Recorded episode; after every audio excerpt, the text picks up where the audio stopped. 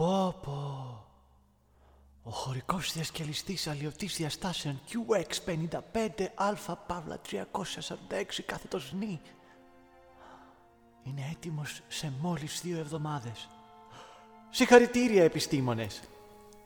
Κατασκεύασα τον αλλοιωτή διαστάσεων σύμφωνα με τους υπολογισμούς της δοκτορέσας Γκάντερ και συνέδεσα το δακτύλιο του χωρικού διασκελιστή ώστε να γίνει κάμψη του χωροχρονικού συνεχούς και να μπορούμε να περάσουμε εύκολα σε οποιαδήποτε άλλο μέρος επιθυμούμε. Ω, ναι, έτσι ακριβώ θα έγινε. Δημιούργησα λοιπόν εγώ ένα κώδικα με ειδική γλώσσα, ειδικά για την περίσταση, ώστε ο χωρικός διασκελιστής να ανοιχνεύει χώρους με υψηλό μαγικό φορτίο και να τους εμφανίζει. Α ελπίσουμε ότι έτσι θα μπορέσουμε να βρούμε την. ε, την. Τι, τι, την αυτή να είναι. Δυστυχώς όμως ο χρόνος ήταν πολύ λίγος για να βελτιστοποιηθεί η απόδοση του μηχανήματος. Και έτσι κάθε φορά που γίνεται μια τηλεμετακίνηση χρειάζονται περίπου 6 με 10 λεπτά για να επαναφορτιστεί ο χωρικός διασκελιστής και να συλλέξει την ενέργεια που απαιτείται για να ξαναλειτουργήσει. Άρα όποιος περάσει στην αντίπερα όχθη πρέπει να παραμείνει εκεί για 6 με 10 λεπτά μέχρι να μπορεί να ξαναγυρίσει. Κάπως έτσι. Σκληρό ακούγεται. Δυστυχώς μόνο αυτό μπορούσαμε να κάνουμε σε τόσο σύντομο χρονικό διάστημα. Και άρα με αυτό θα πορευτούμε. Αναγκαστικά. Και ποιος θα κάνει τη δουλειά; Γιατί με κοιτάτε όλοι έτσι; Είσαι ο πλέον κατάλληλος για αυτή τη θέση. Ερευνητής, δεν είπαμε ότι είσαι. Μια χαρά, δες το θα δουλειά πεδίου. Φρόνη, συγχαρητήρια. Επιλέχθηκες από την Επιτροπή των Τρελών Επιστημόνων για να φέρεις εις πέρας αυτό το πολύπλοκο έργο. Θα το κάνεις. Για την επιστήμη. Και για να σώσεις και τον καθηγητή σου από τα χέρια της Συνέστρα. Πάλι έμπλεξα. Φρόνη, τι κάνεις εκεί; Λίγο έλειψα, τι συμβαίνει; Μπαμπά, καλό φτώνα και σ' άργησε. Πού χάθηκες εσύ, σε ψάχνει όλη η χώρα. Είχα κάτι μικρά θεματάκια στον πραγματικό κόσμο και έπρεπε να επιληφθώ. Και γιατί δεν με ενημέρωσες; Σε έψαχνα. Μέχρι και την αστυνομία έβαλα να σε ψάχνει. Λείπεις δύο εβδομάδες χωρίς να ξέρει κανένας τίποτα. Σε ποιον μιλάει ο Πούδρας; Τον τυχερό. Τον χτύπησε η τρέλα. Τόσο νέο. Μπορείς να μου πεις τι κάνεις εδώ; Να, εδώ. Περνάμε τέλεια με τους τρελούς επιστήμονες. Έφτιαξα μια ούλτρα σκουλικότρυπα και τώρα θα επισκέφτομαι μία-μία τις νεράιδες και μάγισσες μέχρι να βρω τη συνέστρα τέκνα. Τι μου λες, βρε παιδί μου; Άρα κάνουμε έρευνα για νεράιδες και μάγισσες. Αυτό που σε κάθε κίνδυνο εσύ βρίσκεις μια τέλεια ευκαιρία για να δουλέψεις για την εκπομπή με ξεπερνάει, Άννη Μασίλη. Ο κίνδυνος προέχει, όχι εκπομπή. Μα είναι όντως η τέλεια ευκαιρία να ερευνήσουμε τις μαγικές υπάρξεις. Εύκολο να το λες. Δεν κινδυνεύεις εσύ. Εγώ κινδυνεύω. Ναι, αλλά κινδυνεύω μαζί σου. Και μου είσαι πολύτιμος, φίλε μου. Οπότε θα είμαι σε όλη αυτή τη διάρκεια συνδεδεμένος μαζί σου για να σε παρακολουθώ. Ίγκορ, τράβα το μοχλό. Μάλιστα, φίλε. Αχ, φρέμ, κάθετο φράμ και κάνω κατατελεία αυτού Ετοιμάζω ταξίδι για πάρτι σου, βοτήρο χλεχλέ. Μην ανησυχείς. Αν πάθεις κάτι, θα σε επαναφέρω στη ζωή με πιο cool εμφάνιση. Για καλό το λέτε εσείς αυτό τώρα. Ο διασκελιστής είναι έτοιμος. Εμπρός λοιπόν, Φρόνη. Σε περιμένουμε πίσω σε 8 λεπτά. Ναι, καλά. Αν καταφέρω να επιβιώσω.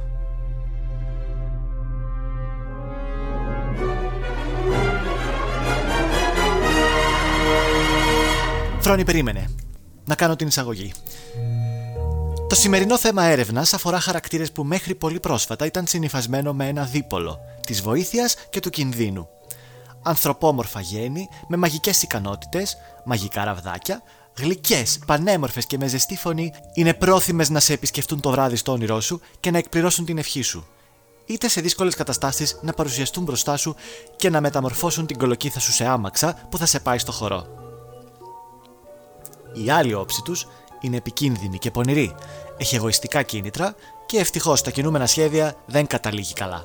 Διαθέτουν επίσης ανθρώπινα χαρακτηριστικά, είναι συνήθως άσχημες, τρελές, ανθρωποφάγες και η μαγεία τους πετυχαίνεται με φίλτρα, ψαλμοδίες και ξόρκια που ξεπερνούν το ανθρώπινο και επίγειο έλεγχό τους. Μιλάμε για δύο όψεις του ίδιου νομίσματος, τις νεράιδες και τις μάγισσες. Ορολογία. Λοιπόν, η Λεοπάρδαλη είναι Λεοπαρδαλή. Μάγος είσαι. Ε, Νεράιδα είναι ο τύπος δωροδότη μέντορα με μαγικές ιδιότητες που έχει την ικανότητα να βοηθήσει τον πρωταγωνιστή και να εκπληρώσει την πιο βαθιά του επιθυμία με τη βοήθεια ενός μαγικού ραβδιού. Πιο απλά δηλαδή, ο χαρακτήρας που κοιτάει από μακριά όλη την αδικία και την κακομεταχείριση του κεντρικού χαρακτήρα, και αφού ο τελευταίος βιώσει την απόλυτη ξεφτύλα, τότε εμφανίζεται να τον αναστηλώσει και να ανακατέψει λίγο ακόμα τη ζωή του. Η καλή νονά, η μαγική νταντά, ο φύλακας Άγγελος, ο απομηχανής Θεός, η κυρία Γιοβασίλενα. Για να αποκτήσετε ενσυναίσθηση με έναν τέτοιο χαρακτήρα, αρπάξτε ένα στυλό, ένα μολύβι, ένα καλαμάκι ή οτιδήποτε σχετικό βρίσκεται κοντά σας και κρατήστε το με τον αντίχειρα και το δίκτυ από την άκρη, σαν να συχαίνεστε να το ακουμπήσετε.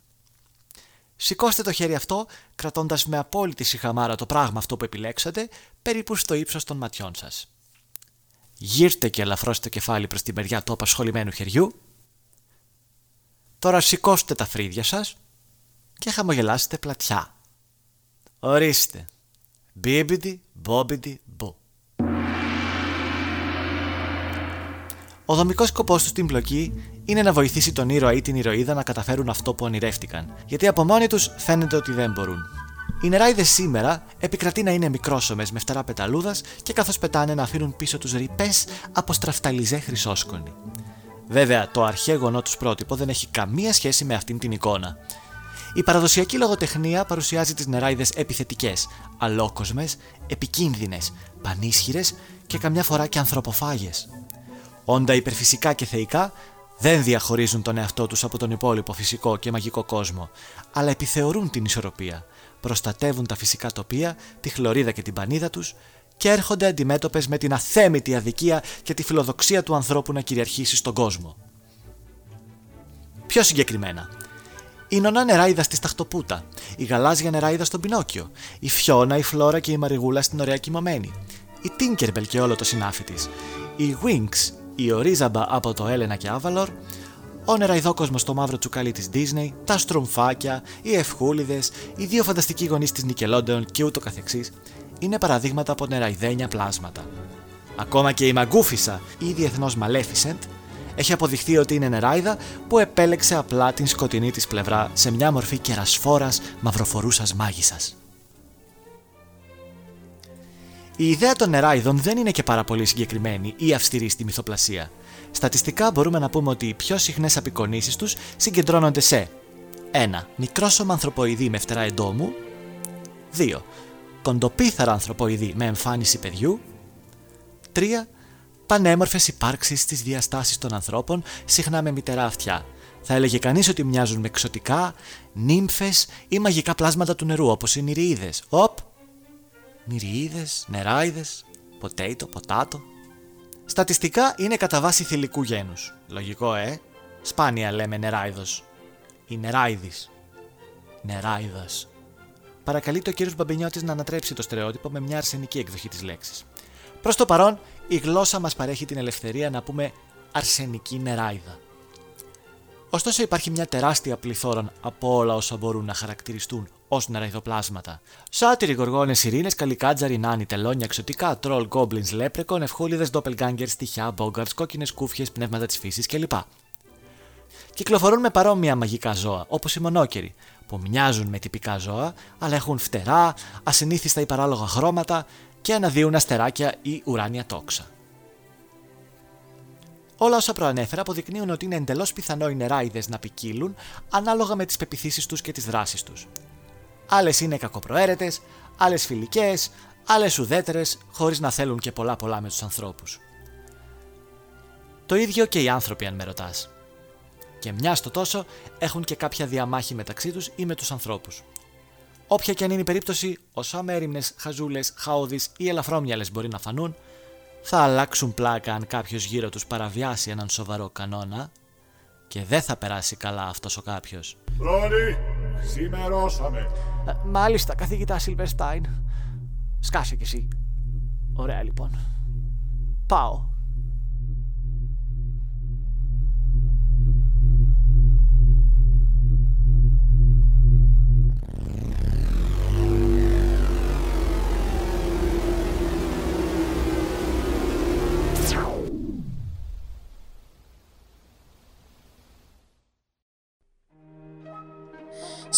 Σκούπα, κουβά και όλα εκείνα, βγείτε να κάνετε φασίνα.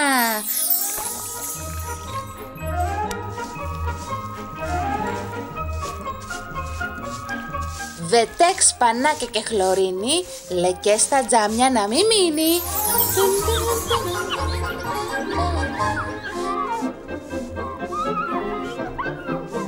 Και εσύ ηλεκτρική μου σκούπα, τα χνούδια μάζεψε όπως σούπα.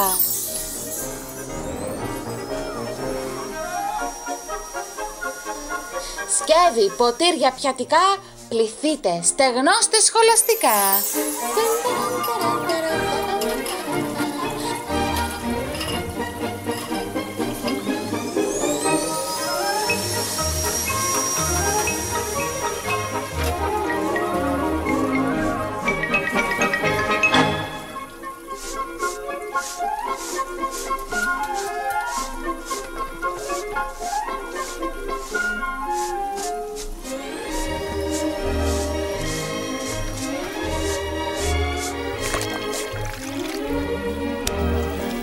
Άμα δεν το κάνω λαμπίκο το σπίτι σήμερα, να πέσει το ταβάνι να με πλακώσει.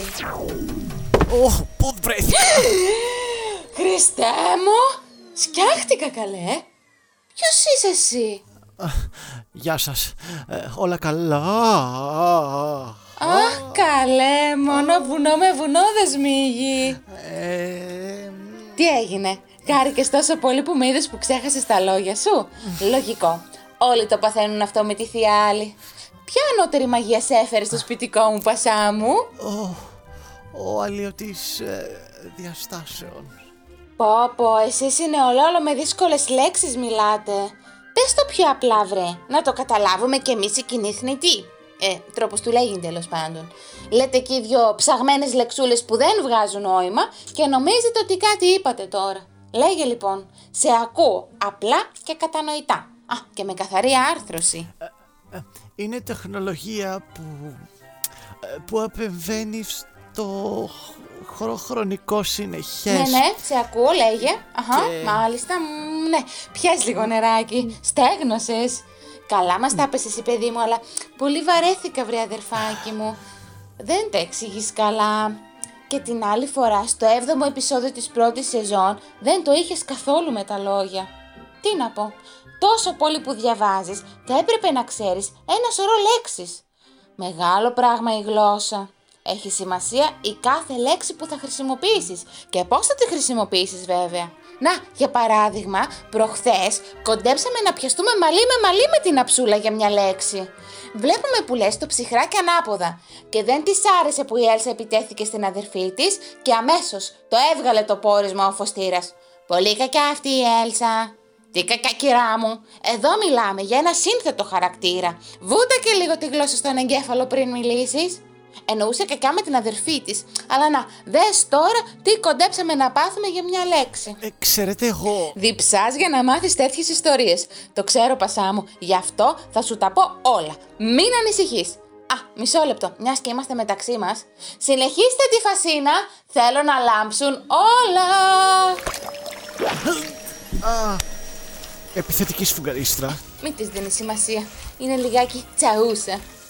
Βούτα και λίγο στον κουβά. Στέγνωσες. Δεν θέλω μισές δουλειές. Που λες παλικάρι μου. 70 χρόνια τους πήρες στη Disney να φτιάξουν το έργο. Δεν σου κάνω πλάκα. Από τα 30's ακόμα ο ίδιος ο Walt πάλευε να διασκευάσει το έργο του Άντερσεν η Βασίλισσα του Χιονιού και δεν τα κατάφερνε. Καλά, η σύγχρονη παραγωγή του άλλαξαν τα φώτα του παραμυθιού, ε, αγνώριστο το έκαναν. Η νέα ιστορία αφορά δύο αδερφές, την Βασίλισσα Έλσα και την πριγκίπισσα Άννα. Η Έλσα έχει ανεξήγητες μαγικές δυνάμεις στο στοιχείο του πάγου και οι κάτοικοι του βασιλείου της Αρεντέλα την αντιμετωπίζουν ως τέρας. Αδικημένη, αποσύρεται στα βουνά, όπου βρίσκει την προσωπική της ελευθερία, τραγουδώντας το χιλιοβραβευμένο Let it go, let it go, can't hold me back anymore. Ε, καλά όλα αυτά, αλλά έχω... Τι, θέλεις να μάθεις την κανονική ιστορία, ε; Γι' αυτό πήγαινε ρώτα αυτού το ήμου τη Λούθιεν που τα ξέρει καλύτερα. Της αρέσει να ανακαλεί τέτοιες ιστορίες. Κάθεται και τα διηγείται στα ζώα της η φτωχή. Μόνη της τα λέει, μόνη της τα ακούει. Σαν την Έλσα κι αυτή. Μόνη της στο κρυστάλλινο κάστρο της, ω σαν την καλαμιά στον κάμπο. Το ξέρεις καλό μου παιδί ότι η Έλσα ήταν στην αρχή να γίνει κακιά; Πώς το λέτε εσείς ψαγμένη, ανταγωνίστρια. Καλέ ναι, η Αψούλα είχε δίκιο. Και η παραγωγή της ταινίας να φανταστείς, κακιά την ανεβάζανε, κακιά την κατεβάζανε. Μέχρι που είπαν, ε, δεν γίνεται να χρησιμοποιούμε αυτή τη λέξη πια το 2013. Hello! Δεν είναι μια λέξη που περιγράφει αυτόν που πιέζεται να κρύψει το ποιος είναι. Η Έλσα δεν είναι κακιά. Έκανε απλά κακές επιλογές σε μια δύσκολη κατάσταση. Ε, σήκωσε λίγο τα πόδια σου να περάσεις φουγγαρίστρα. Και ξέρεις ποιος ευθύνεται για αυτή τη μεταστροφή χαρακτήρα; Οι συνθέτες του τραγουδιού. Ναι, ναι, του Let It Go. Αχ, μην με πιέζεις να το ξαναπώ τώρα. Δεν μπορώ, τώρα δεν έχω διάθεση. Το ζεύγος Ρόμπερτ και Κρίστεν Άντερσον Λόπεζ. Αυτοί λοιπόν δούλευαν για να συνθέσουν ένα τραγούδι για την κακιά αυτή περσόνα που πετούσε τις πιέσεις της κοινωνίας από πάνω της και εξαπέλε τις δυνάμεις της να δράσουν ελεύθερες. Κάπως έτσι βγήκε το Let It Go και γράφτηκε όλο το σενάριο από την αρχή για να ταιριάζει στο νέο χαρακτήρα της Έλσα. Σας παρακαλώ, δεν έχω χρόνο. Πρέπει... Πω αχόρταγος είσαι κι εσύ. Σαν και εμένα. Ακουστικός τύπος. Κάπως έτσι, η κακιά βασίλισσα Έλσα έλαβε μια πιο συμβολική φύση ως χαρακτήρας και εκφράζει τα άτομα που δεν τα κατανοεί και τα απομακρύνει η κοινωνία, η κακούργα. Άτιμη κοινωνία, άλλους τους ανεβάζεις και άλλους τους κατεβάζεις στα τάρταρα που λέμε. Αντί λοιπόν να αφηγηθούν ένα προβλεπόμενο παραμύθι για ακόμα μια φορά που όλα τα προβλήματα λύνονται με τα μάτσα μούτσα της πρωταγωνίστριας με κανέναν πρίγκιπα, αυτοί εστίασαν σε άλλες αξίες, όπως η σημασία της οικογένειας και των συγγενικών σχέσεων έναντι του πολυφορεμένου love story. Δες τώρα, μια λέξη, μια λεξούλα το είδα, η λέξη κακιά, έκανε όλη τη διαφορά. Όταν έφυγε από τη μέση, το νέο έργο που προέκυψε χάρισε επιτυχία ενός δισεκατομμυρίου στην εταιρεία. Ναι, ναι, καλά άκουσες, one billion baby. Ξέρετε, πρέπει να φύγω. Α, ναι, τόσο ήταν. Δεν πρόλαβα να σε κεράσω και τίποτα, βρε παιδί μου. Πολύ γρήγορα φεύγεις. Ούτε τα νέα σου δεν έμαθα. Ούτε γιατί ήρθες. Γιατί ήρθες τελικά; Α, αφήστε, τίποτα. Άντε καλά. Πολύ βιαστικό αυτό το παιδί. Θα πάθει τίποτα έτσι που κάνει. Και πάτησε και στα σφουγγαρισμένα. Ε, εσύ σκούπα και τις γωνίες. Όχι μόνο όσα βλέπει πεθερά, όσα βλέπει η θεία άλλη. Και η αλήθεια είναι αυτή.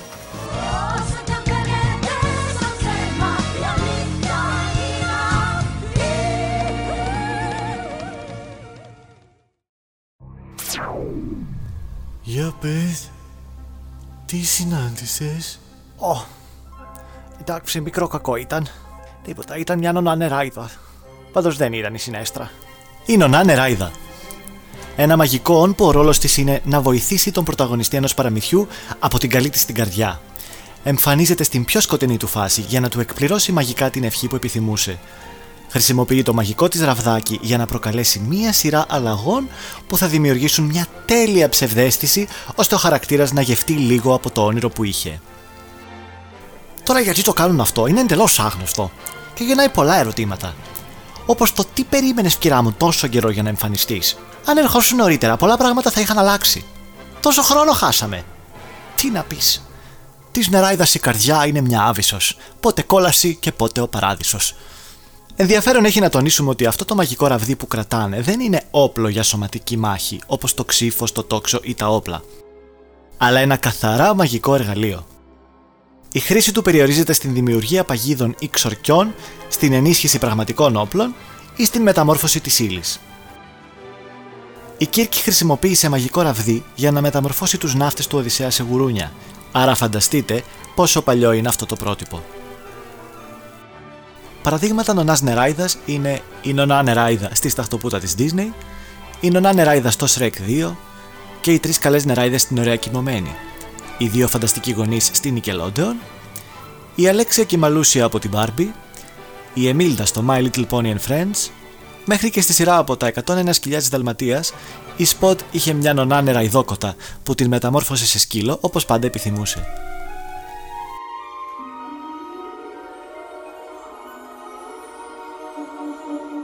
Συγγενείς των νονών νεράιδων είναι και οι συντρόφισσες νεράιδες, μια μορφή sidekick μικροσκοπικού μεγέθους, που συνοδεύει έναν χαρακτήρα με σκοπό να τον δυναμώνει και να τον βοηθάει στη μάχη, παρόλο που δεν πάει και πάντα καλά αυτό. Αυτό το αρχέτυπο συνηθίζεται πολύ στα ηλεκτρονικά παιχνίδια, αφού είναι πολύ πιο εύκολο για τους δημιουργούς του παιχνιδιού να δουλέψουν με μια απλή κουκίδα φωτός που τριγυρνάει γύρω από το χαρακτήρα και δεν χρειάζεται και πολύ προγραμματισμό για να τις δώσουν κίνηση. Ε, δεν είναι απαραίτητα καλή, δεν είναι απαραίτητα και κακή. Μπορεί να είναι τσαούσα, όπως η Tinkerbell. Αλλά φυσικά εξαρτάται και από τι τύπο χαρακτήρα υποστηρίζει. Στην Barbie Σχολείο για Πριγκίπισσες, όλοι οι μαθητές του ομώνυμου σχολείου έχουν ένα προσωπικό πριγκιπικό βοηθό, με μορφή πίξη και με τον οποίο ταιριάζουν στην προσωπικότητα και στα ενδιαφέροντα. Οι φανταστικοί γονείς είναι μια σειρά της Nickelodeon που υπακούν σε αυτό το αρχέτυπο ως βασική αρχή. Η Sprite στο θρύλο της Zelda και η πριγκίπισσα Amy του δράκου Spyro είναι επίσης τέτοιοι χαρακτήρες, καθώς και οι ίδιες οι Wings στη δεύτερη σεζόν έχουν μικρές πίξεις για συντρόφους. Έλα, πρέπει να μπεις στο επόμενο τώρα. Αχ, ναι. Άντε να δούμε πού θα καταλήξω τώρα.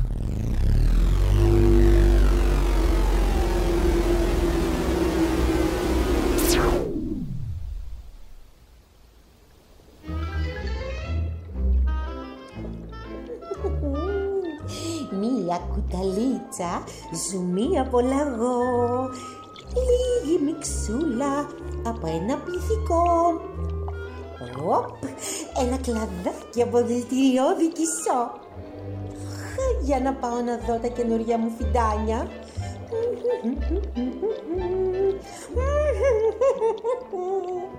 Ω, επί την ευκαιρία, Γανιμίδη μου. Καλέ μου γρήπα και μαγικέ μου παντεπόπτη. Πες μου, σε παρακαλώ, ποια είναι η πιο κακάσχημη από όλες; Ωραία. Για χιλιοστή φορά σήμερα. Μην ανησυχείς. Δεν σε ξεπερνάει κανείς. Είσαι χάλια. Αν να χαθείς κόλακα, σε ευχαριστώ. Αχ, τρέμω στην ιδέα μήπως και ομορφαίνω όσο μεγαλώνω. Η ομορφιά πονάει, λένε. Τι αντίστοιχο θα μπορούσε να πει κανείς για τη δική της περίπτωση; Έλα μου τε. Γανιμίδη, Μμμ, το ζουμί πέτυχε περισσότερο από ποτέ. Λείπει μόνο το κρεατάκι.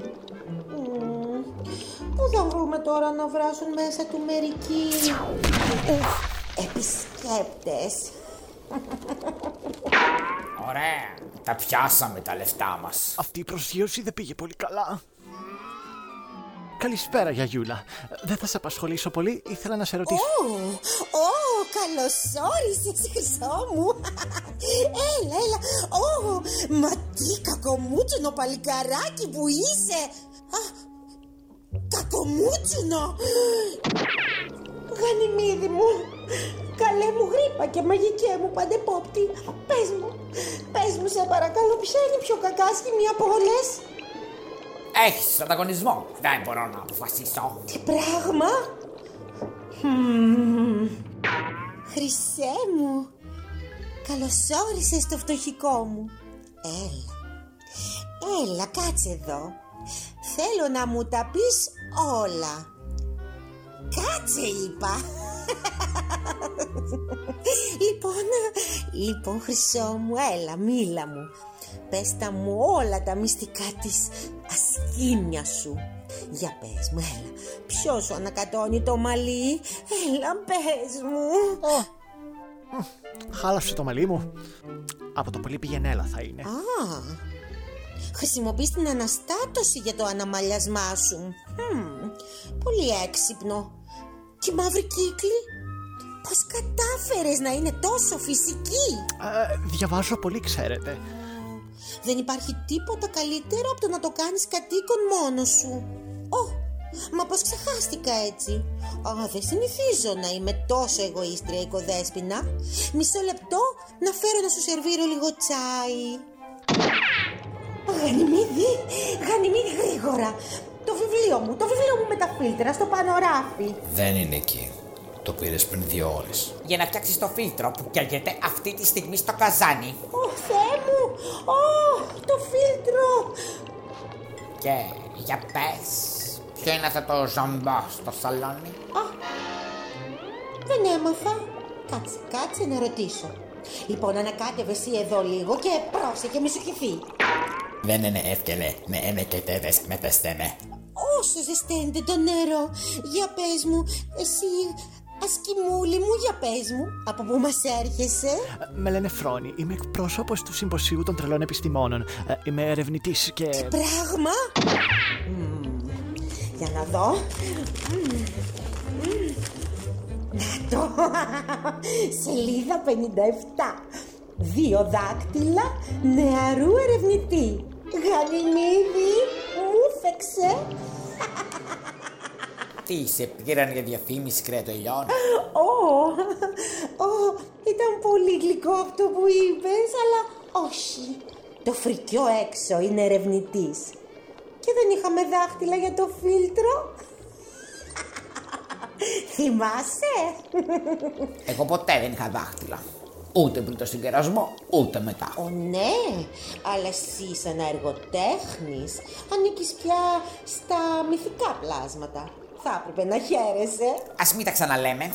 Θα είχε πετύχει αν κάποιος από τους δυο μας δεν ήταν ζωντανός. Ώστε να μην πλακωνόμαστε τώρα δύο ψυχές σε ένα σώμα. Το τσάι χύθηκε.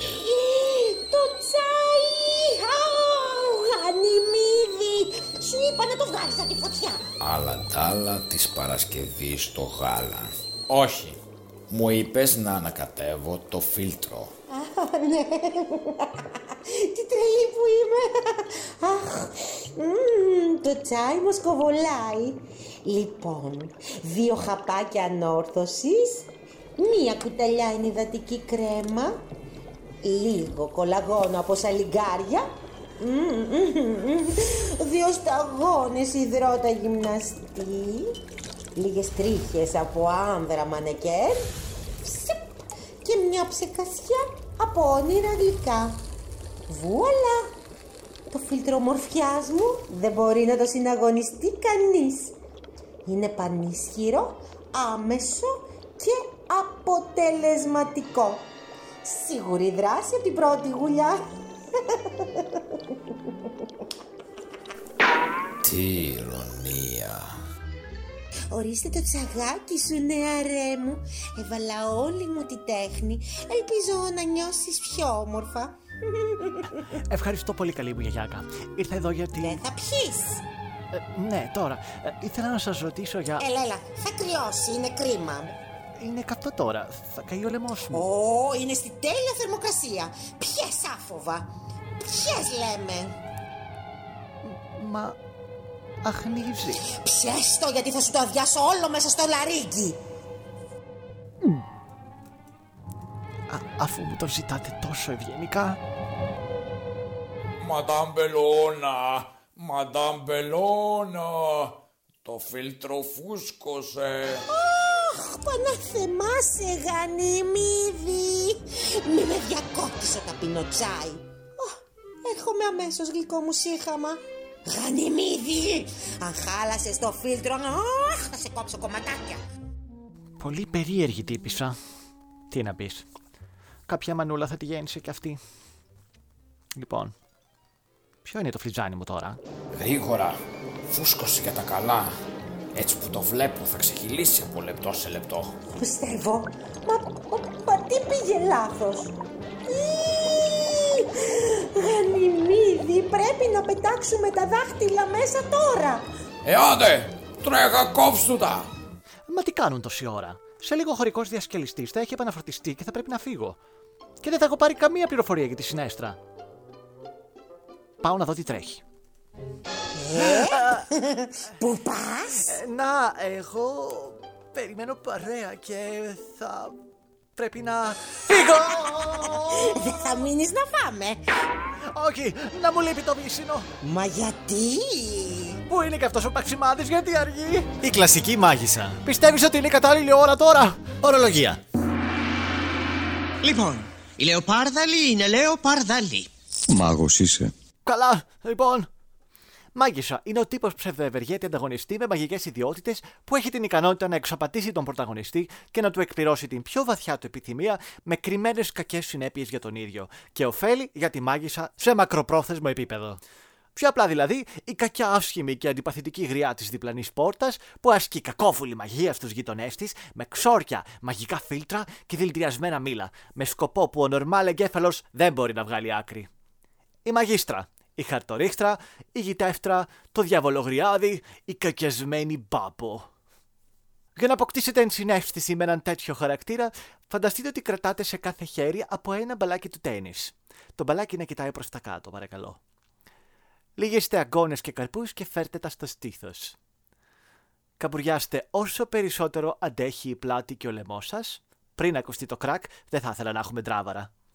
Γύρτε ελαφρώς το κεφάλι από όποια μεριά θέλετε και χωρίς να σηκώσετε τα φρύδια σας, χαμογελάστε πλατιά. Πώς είσαι έτσι παναθεμάσαι, με κοψοχόλιασες. Ο δομικός σκοπός του στην πλοκή είναι ένας και είναι να κάνει τη ζωή του πρωταγωνιστή δύσκολη.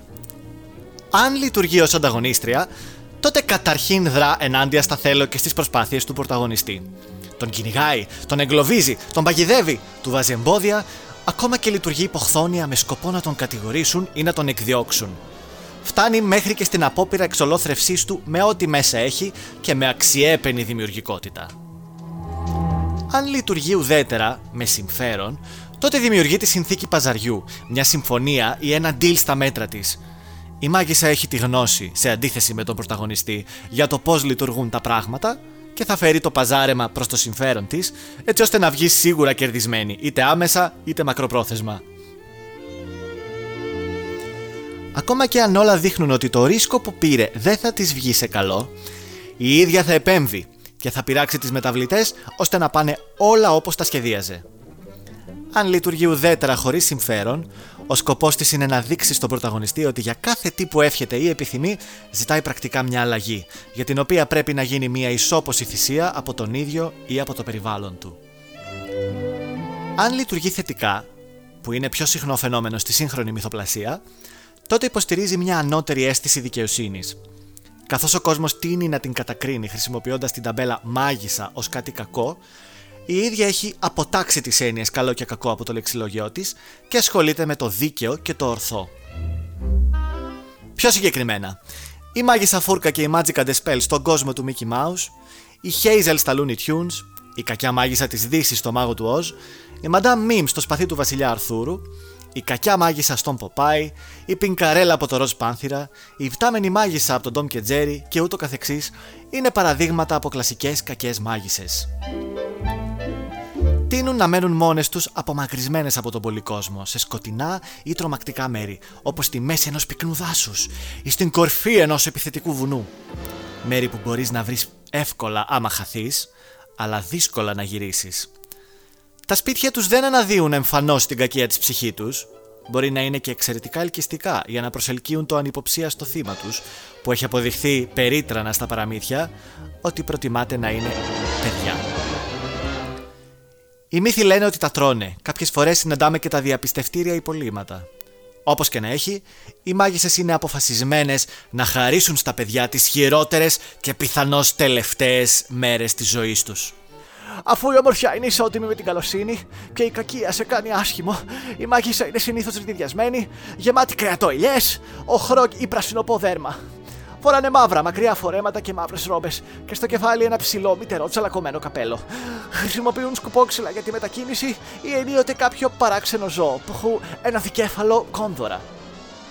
Διαθέτουν διάφορα είδη αποτρόπαιων κατοικιδίων με επιθετική σκανταλιάρικη φύση, όπως γάτες, κοράκια, νυχτερίδες, αράχνες, κουκουβάγες, φίδια, ποντίκια, υβαδράχους. Ναι, γενικά οτιδήποτε είναι μαύρο του σκότους ή πράσινο της ζήλιας και αρκετά συχαμερό ή επιθετικό είναι αποδεκτό. Λατρεύουν να γελάνε κακαριστά και συμπληρώνουν με την ατάκα Θα σε πιάσω μικρό μου Με έπιασε και εμένα άλλη Μασίλη βοήθεια Ο Θεέ μου Φρόνη Λοιπόν, μην ακίνητος τώρα. Αυτός ο μπαλντάς είναι καλά ακονισμένος. Ούτε που θα το καταλάβεις πότε θα σου τα κόψω. Δεν θέλω, σε παρακαλώ. Πώς την πάτησα έτσι; Ήθελα μόνο να κάνω την ερώτησή μου και να φύγω. Μια απλή ερώτηση για το πώς θα βρω τη συνέστρα τέκνα και να σώσω τον καθηγητή Αριστανίδη. Τίποτα άλλο. Τι έκανε, λέει; Τι είπες; Τι απ' όλα πρέπει να επαναλάβω. Τη συνέστρα τέκνα είπες. Όχ, αυτό δεν θα πάει πολύ καλά. Αυτή έχει απαγάγει τον αγαπημένο μου μέντορα και καθηγητή, τον κύριο Αϊνστανίδη. Και ούτε μπορούμε να φανταστούμε σε τι πελάδες μπορεί να τον έχει βάλει. Πώς; Μανταμ Μπελώνα, ηρέμησε, συγκράτησε τα νεύρα σου, μην εξάπτεσαι, ψυχραιμία! Τι; Απ' όλη αυτή. Αυτή η διαπλαστική άθλια απαράδεκτη γυναίκα. Αχ, θα την καταστρέψω. Αμοιβαία τα αισθήματα. Αλλά γιατί τόσα έξαλλη; Μπελώνα, καλμάρισε. Πρέπει να ηρεμήσεις. Ξέχασες ότι όποτε θυμώνεις μεταμορφώνεσαι σε δράκο. Θα βάλεις φωτιά πάλι στο δάσος και θα σε θέσουν υπό περιορισμό. Έτσι, μπράβο. Πάρε ανάσες. Ήρεμα. Τώρα φαντάσου ότι περπατάς σε ένα λιβάδι με αγκάθια και πολλά παιδάκια και μικρά ζωάκια τσιρίζουν από πόνο καθώς τα πατάνε. Ε, Ωραία είναι. Είχαν έναν υγιή ανταγωνισμό στο παρελθόν μεταξύ τους στη σχολή μαγισσών. Μονομαχούσαν συχνά. Πότε κέρδιζε η μία, πότε η άλλη. Αλλά σε μία μονομαχία η συνέστρα χρησιμοποίησε αθήμητα για τους μάγους μέσα. Α, κατάλαβα. Και την νίκησε. Δεν την νίκησε απλά. Τη ρεζίλεψε. Κουρέλα την έκανε. Έτσι είναι άμα χρησιμοποιείς Magitech. Τώρα πάρε πέντε βαθιές ανάσες και στην εκπνοή μέτρα μου. Μία. Δύο. Άρα ξέρετε που είναι. Όχι, μια μέρα μάθαμε ότι κρύφτηκε σε κάτι βουνά έξω από τη χώρα. Δεν γνωρίζει κανείς τίποτα. Ρόνι, τα κατάφερα. Φόρτισε ο διασκελιστής, μπορείς να έρθεις. Ε, Πρέπει να φύγω. Ευχαριστώ για τις πληροφορίες. Και λυπάμαι για το φίλτρο σας, αλλά τα χρειάζομαι τα δάκτυλά μου. Δεν βαριέσαι. Μια αποτυχία θα ήταν ούτως ή άλλως. Ξέχασε να βάλεις καθαρόζουμο. Γι' αυτό φούσκωσε το φίλτρο. Πάει τώρα. Τι να πω. Ε, Αντίο λοιπόν. Ω, σε ευχαριστώ, Γανιμίδη μου. Ναι, είσαι ο καλύτερος. Ξέρω, βγήκα πάλι εκτός ελέγχου. Πες μου, πες μου είμαι τουλάχιστον ακόμα η πιο κακάσχημη. Ο, ο παλιός καλός αυτός που όλοι αγαπήσαμε. Καλά, μην παίρνεις και όρκο για το τελευταίο. Είστε χάλια όπως πάντα. Σε ευχαριστώ, σε ευχαριστώ. Με κάνεις να κοκκινίζω. Ευτυχώς έκανα τσάι. Ε, βοηθάει στα νεύρα. Αχ, Ω,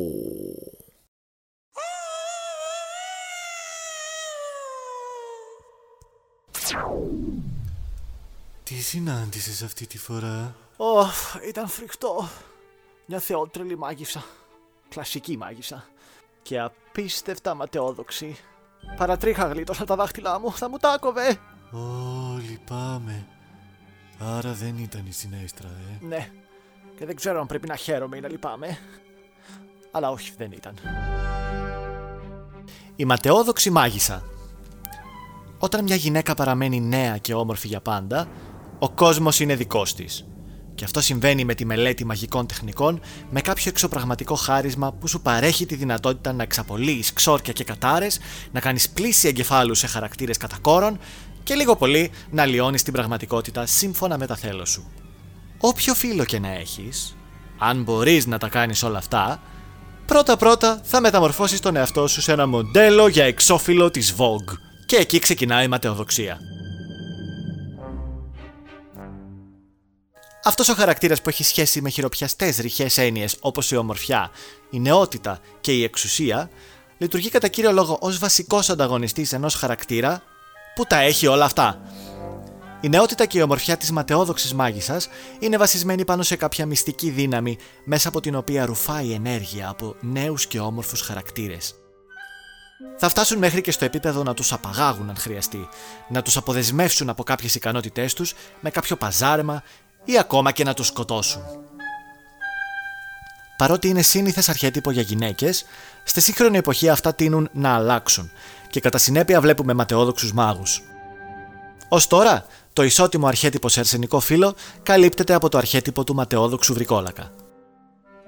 Η Βασίλισσα Γκριμχίλντε από τη Χιονάτη, η Μάδερ Γκόθελ από τα Μαλλιά Κουβάρια, η Ούρσουλα από τη Μικρή Γοργόνα, η Ίσμα από το Αυτοκράτορα Έχει Κέφια, η Ναρίσα από τη Μαγεμένη, η Μόργαν Λεφέη από τη Λεγεώνα των Υπερηρών, η Λαβέρνα από την Μπάρμπι Φεριτόπια, η Χόγκαθα από τα Στρουμφάκια και η Νερίσα από τις Witch είναι τρανά παραδείγματα ματαιόδοξων μαγισσών. Φρόνι, έτοιμο. Πρέπει να ξαναμπείς. Άτιμη κοινωνία. Άντε λοιπόν, μια ψυχή που είναι να βγει ασχή. Ελπίζω όχι δική μου.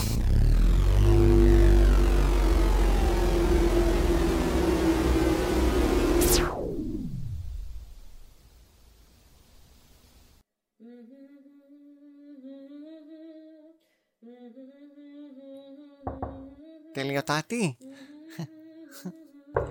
Τελειωτάτη μου. Νομίζω ότι ήρθε η ώρα να βγείτε από το μπάνιο. Είστε εκεί μέσα από την ώρα που επιστρέψαμε από το συμπόσιο. Αχ, τι να κάνω. Τι πάθατε τώρα; Τελειωτάτη μου, ξυπνήστε καλέ, σας μιλάω. Γεια σου αγαπημένε μου Ροδόλφε, γλυκιά και πανέξυπνη διοφυΐα μου. Παρντών. Αχ, δεν είναι στα καλά της. Τελειωτάτη μου, τι σας συμβαίνει; Τίποτα πιστό μου γιουβαρλάκι. Απλά είμαι ευτυχισμένη. Ε, το βλέπω. Αλλά γιατί; Το σχέδιό μας απέτυχε πάλι. Το τρελόμετρο σας απέκλεισε, εισβάλλατε στο συμπόσιο κρυφά και πάλι δεν μάθαμε τίποτα. Ο Φρόνης δεν γύρισε στο γραφείο του και η κοργή προς το παρόν δεν είναι χρήσιμη. Εσείς ακόμα δεν έχετε γίνει στάρ, ούτε βρήκατε τρόπο πώς να κλέψετε την εκπομπή του Ανιμασίλη. Και γενικά, ό,τι έχουμε κάνει μέχρι στιγμής απέτυχε και. Ροδόλφε! Δεν μπορείτε μια στιγμή να είναι κανείς ήρεμος μαζί σου. Λίγη χαρά είχα. Πάει! Πέταξε κι αυτή. Ω, τώρα είστε περισσότερο αυτό σας πάντως. Μα, μα, Μα τι έγινε τώρα, γιατί κλαίτε τελειωτάτη μου; Τίποτα δεν έχω. Άσε με. Καλά είμαι. Αχ, τι έγινε πάλι. Πότε χάλασε και δεν το πήρα χαμπάρι; Από τότε που έπιασε και της μίλησε εκείνος ο τρελογετρό ο νηστέριο τα έχει χαμένα. Τι να κάνει τώρα άραγε; Ξέρω κι εγώ. Θαράβει. Μη με κοροϊδεύεις Ροδόλφε, σοβαρά ρωτάω. Τι να ράβει κοντζαμιατρός. Ασθενής. Τι να ράβει τελειωτάτη μου, λούτρινα αρκουδάκια. Χειρουργός είναι. Αν και μεταξύ μας στην περίπτωσή του, μπορεί να έβγαζαν και τα κουκλάκια νόημα. Αχ, ο γλυκός μου, τι φωνή, τι έκφραση, τι τρόποι. Όνειρο. Λες να με σκέφτεται τώρα. Αν όχι εσάς, τότε σίγουρα τα κύτταρά σας, τις φωνητικές σας χορδές, την εύθραστη καρδιά που πέλεται ανάμεσα στους πνεύμονέ σας, τη σπλήνα σας και άλλα τέτοια. Τι ρομαντικός, τι αισθηματίας. Ένας κλασικός, καλός gentleman. Για να δούμε που βρέθηκα αυτή τη φορά. Όχι, όχι.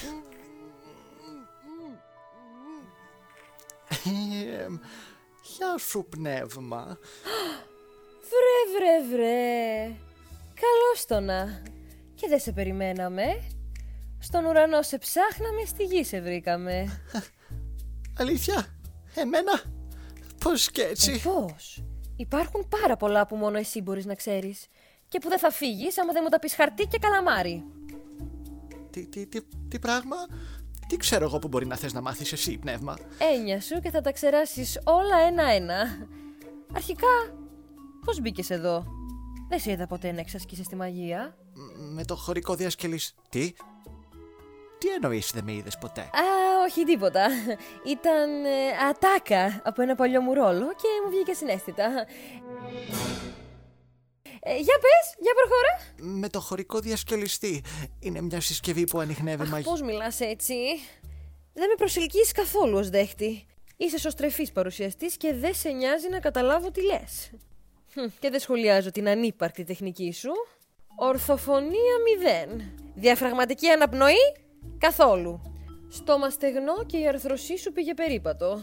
Μα πού πας έτσι, χρυσέ μου; Παρακαλώ. Βλέπε να μαθαίνεις.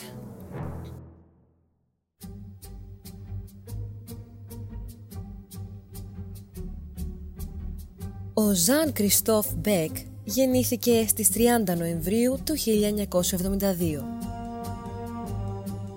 Είναι Καναδός μαέστρος και συνθέτης μουσικών για ταινίες και τηλεοπτικές σειρές.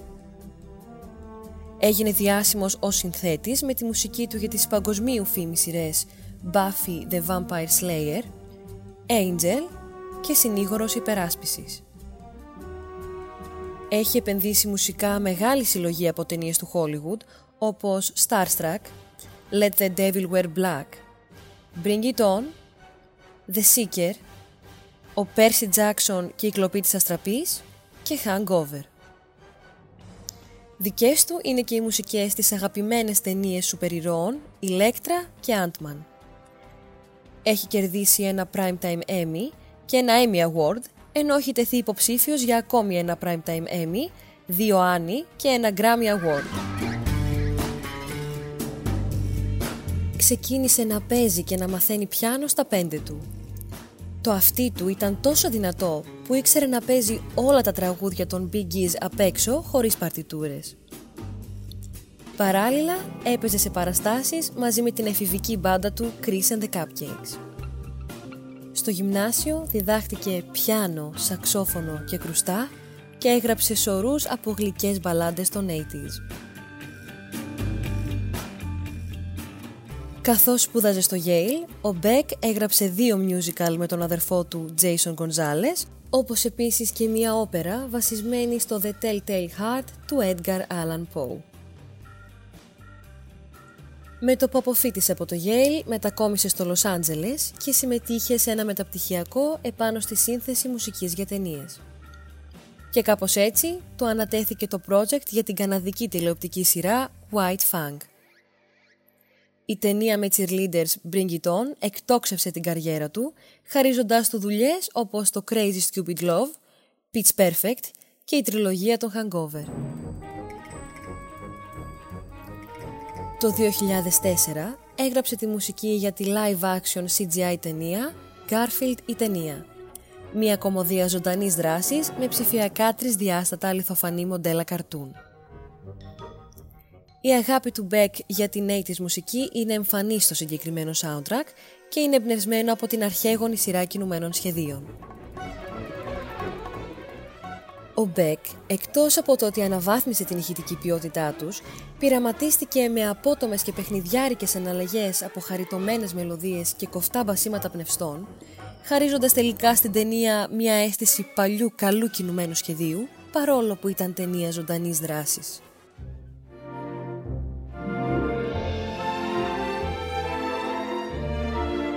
Το 2013 συνέθεσε τη μουσική για την ταινία κινουμένων σχεδίων της Walt Disney Pictures, Frozen.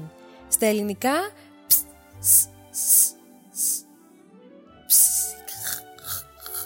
Δεν το λέω καν. Μια από τις πιο αγαπημένες σύγχρονες ταινίες της εταιρείας, εμπνευσμένη από το παραμύθι του Άντερσεν και τα νορβηγικά φιόρδ. Ο συνθέτης κατάφερε να μαγέψει με παραμυθικές μελωδίες που από μόνες τους εμπνέουν μια αίσθηση χιονισμένου και παγωμένου τοπίου. Επιπλέον άφησε τις συνθέσεις του να πάρουν χρώμα από την παραδοσιακή σκανδιναβική μουσική Σάμπι και το στυλ Joik.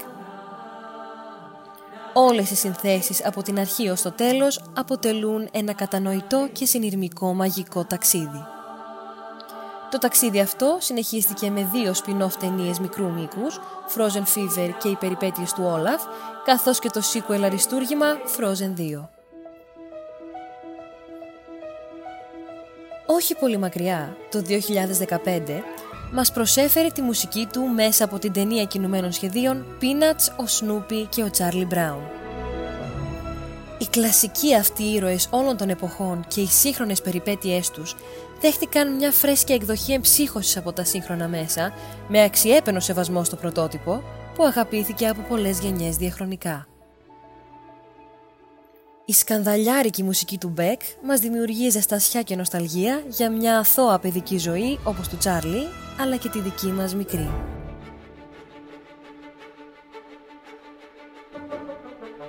Η δημιουργικότητα και η νοσταλγική ενεργοποίηση του Beck επεκτείνεται και στα στούντιο της DreamWorks και το 2016 αναλαμβάνει την ταινία «Ευχούλιδες». Το έργο αποτελεί ένα είδος jokebox musical, στο οποίο επανεκτελούνται διάσημα τραγούδια μιας παγκόσμιας διαχρονικής δισκοθήκης. Οι μουσικές επιλογές του Beck δείχνουν να παντρεύουν μια επική κλασική αισθητική με pop και μοντέρνα όργανα. Η συνολική αίσθηση που σου αφήνει είναι εξαιρετικά γεμάτη για το αυτή του δέκτη, σε επίπεδο που αισθάνεται κανείς ότι πρόκειται για μια περιπέτεια δράσης. Ήμουν η Ρετζίνα και αυτό ήταν το μουσικό πεντάγραμμο. Είδες πώς γίνεται; Παίρνε μαθήματα. Δεν συνηθίζω να δείχνω την τεχνική μου σε αδαής, αλλά με εκνεύρισε η ανεπίδεκτη άρθρωσή σου. Λοιπόν, όσο πιο γρήγορα τα πεις, τόσο πιο γρήγορα θα τελειώσει το μαρτυριό σου. Μα τι είναι αυτό που θέλεις να μάθεις πια; Λοιπόν, Ξέρεις τον δόκτωρα Νηστέριο; Λέγε, τι ζώδιο είναι, τι οροσκόπο έχει; Θέλω να μάθω τα πάντα. Που γεννήθηκε, που μεγάλωσε, που μένει τώρα. Έχει δικό του σπίτι, μένει με τη μάνα του. Ποια είναι η μάνα του, ζει ή πέθανε; Άμα ζει, έχει καλή σχέση μαζί της. Άμα πέθανε, το έχει ξεπεράσει. Βρίσκεται σε σχέση αυτό το διάστημα. Πόσες σχέσεις είχε στο παρελθόν, πήγαν καλά. Πέρασαν αιμοβλογιά. Πόσες πειράκια έβγαλε; Πότε πήρε το τυχείο της Αχ, επιτέλους. Μη φεύγεις. Δεν τελείωσα με τις ερωτήσεις μου. Έχει αδέρφια. Φρόνη! Φρόνη. Ο Φρόνης ήταν εδώ τόση ώρα. Όχι, αυτό πήγε εξαιρετικά.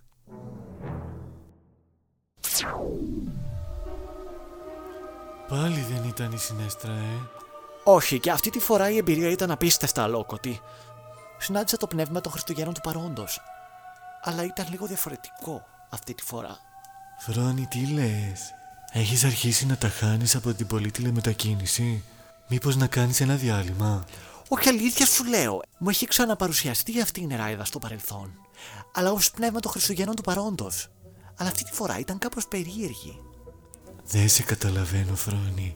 Ποια νεράιδα, ποιο παρελθόν, ποιο παρόν, τι λες; Ήταν περίεργη όμως, ήταν αρκετά περίεργη.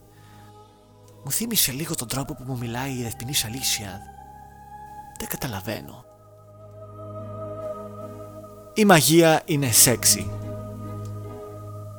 Κάποιες νεράιδες, κάποιες μάγισσες και διάφορες θεότητες απεικονίζονται ως επιτοπλίστων εξαιρετικά γοητευτικές γυναίκες, ασχέτως του μεγέθους τους. Σπάνε τα τετριμένα στην ενδυμασία γενικώς. Δεν φοράνε και πάρα πολλά ρούχα. Ίσως κάποια φύλλα και πέταλα, μίνι φούστες ή χαμηλά ντεκολτέ. Καμιά φορά και τίποτα απολύτως. Όλο αυτό ξεκίνησε από τις νύμφες της αρχαίας ελληνικής μυθολογίας που εξυπηρετούσαν τη φαντασία των οπαδών της, εξού και η λέξη νυμφωμανής. Εφόσον δεν υπακούν απαραίτητα στον κανόνα η ομορφιά σημαίνει καλοσύνη, ο χαρακτήρας τους τίνει να είναι αξιαγάπητα κατεργάρης ή χαριτωμένα κακός.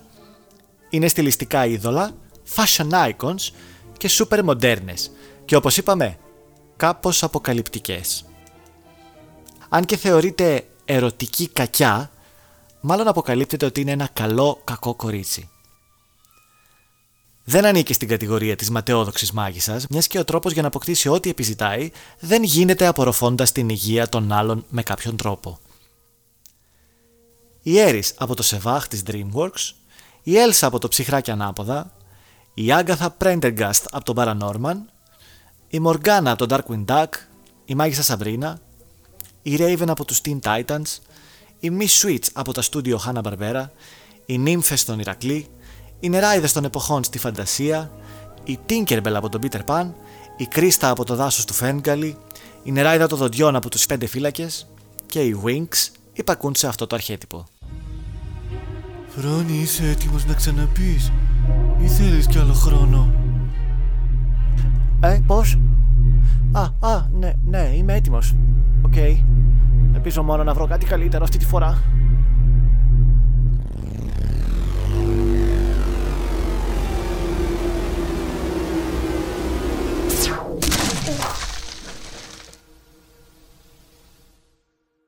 Πω πω. Τι είναι αυτό το μέρος; Α, Κοίτα πόσα πολλά βιβλία. Α, Δεν το πιστεύω. Είναι χωρισμένα ανά κατηγορίες. Έχει και ταμπελάκια. Χαρακτήρες. Τι, τι, όλη αυτή η βιβλιοθήκη έχει βιβλία που αφορούν το σχεδιασμό χαρακτήρων. Α, Θα τρελαθώ. Αφηγηματικές τεχνικές, συγγραφικές μέθοδοι και εκεί τεχνική σύλληψης, ψυχολογία, ιστορία κινηματογράφου, ιστορία θεάτρου, τεχνικές εμψύχωσης, Α, όλα είναι εδώ. Δεν είναι όλα εδώ. Κάποια ζητήματα δεν έχουν επικαιροποιηθεί. Και τα τελευταία συγγράμματα που υπάρχουν, παρότι διαφωτιστικά, ανήκουν σε μια άλλη δεκαετία. Ποιον περιμένουν για να γίνει ενημέρωση, δεν ξέρω. Εμένα. Πες τα Χρυσόστομη. Δικά σου είναι όλα αυτά τα βιβλία. Δικά μου. Υπάρχει περίπτωση να μπορεί κάποιος να κάνει πραγματικά δικό του ένα βιβλίο. Πολύ σωστά. Το λέω χρόνια αυτό, αλλά κανένας δεν το καταλαβαίνει. Ό,τι και αν γράφει ένα βιβλίο είναι κόπος, σκέψεις και ιδέες του δημιουργού ή της δημιουργικής ομάδας, εν πάση περιπτώσει. Αν μπορούμε να πούμε ότι το βιβλίο ανήκει σε κάποιον, τότε ναι, ίσως να αναφερόμαστε σε αυτούς τους ανθρώπους. Ναι, αλλά αυτοί οι άνθρωποι ήθελαν να κάνουν δώρο σε όλους μας το περιεχόμενο των βιβλίων τους. Αλλιώς θα το κρατούσαν και τους ίδιους. Αφού το βιβλίο δεν ανήκει σε αυτούς, δεν ανήκει και σε μένα. Άρα, το βιβλίο δεν ανήκει σε κανένα. Πού ήσουν όλο αυτό τον καιρό; Διάβαζα. Παρακολουθώ τις δημοσιεύσεις σου και σε θαυμάζω πάρα πολύ. Ασχολούμαι με τις αφηγηματικές τεχνικές στα βιβλία κόμιξ και με βοηθάει πολύ ο τρόπος προσέγγισής σου στα άρθρα σου. Με έχεις εμπνεύσει πολύ ευτύφρονα, ξεσφυγγούλη. Μάλιστα. Οι έρευνες σου πάνω στα μοντέλα κόσμο και υποσυμβολισμό των χαρακτηριστικών τους μου τίναξε τον εγκέφαλο. Δεν το πιστεύω. Έχω θαυμαστεί. Κάτσε, ποια έρευνα; Αφού δεν την έχω ολοκληρώσει ακόμα. Έλα, μη σπας πλάκα τώρα. Σίγουρα θα γνωρίσεις το τεράστιο fan club που έχεις και σε επιστημονικό επίπεδο κιόλας. Ε, δεν περνάει για παρατήρητο άλλωστε.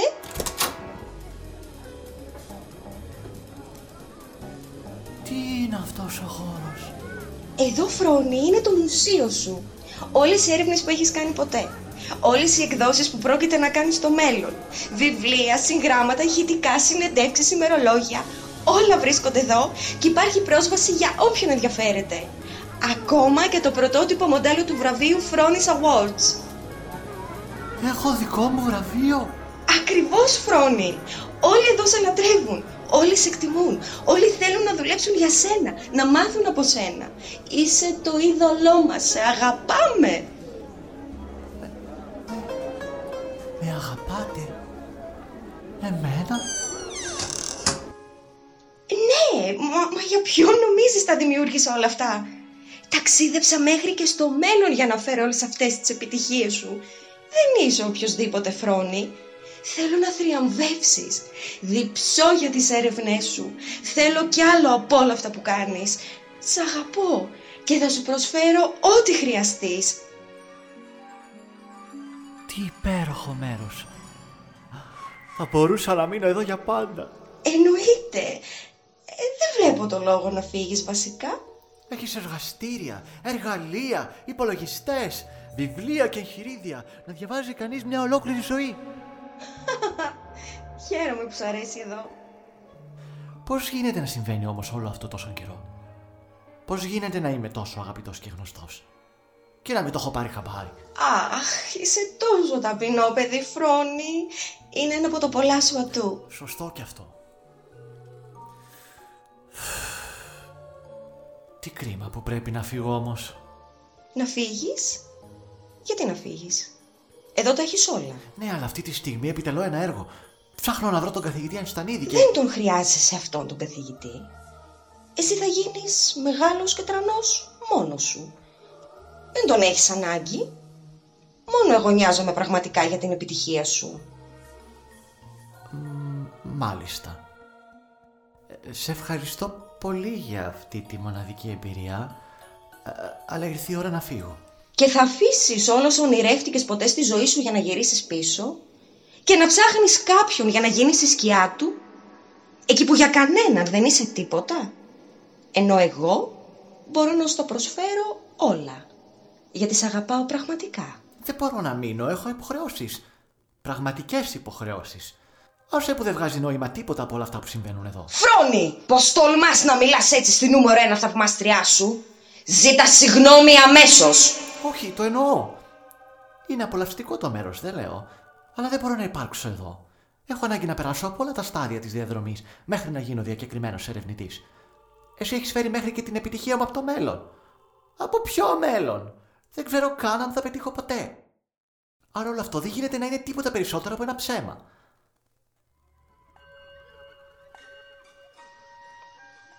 Λένε ότι μέχρι και το πιο περήφανο πνεύμα μπορεί να σπάσει με την αγάπη. Αλλά εσύ είσαι πολύ εγωιστής για να τη δεις. Σου έφτιαξα έναν τέλειο κόσμο, έναν κόσμο που επικρατείς, που είσαι το επίκεντρο, το σύμβολο.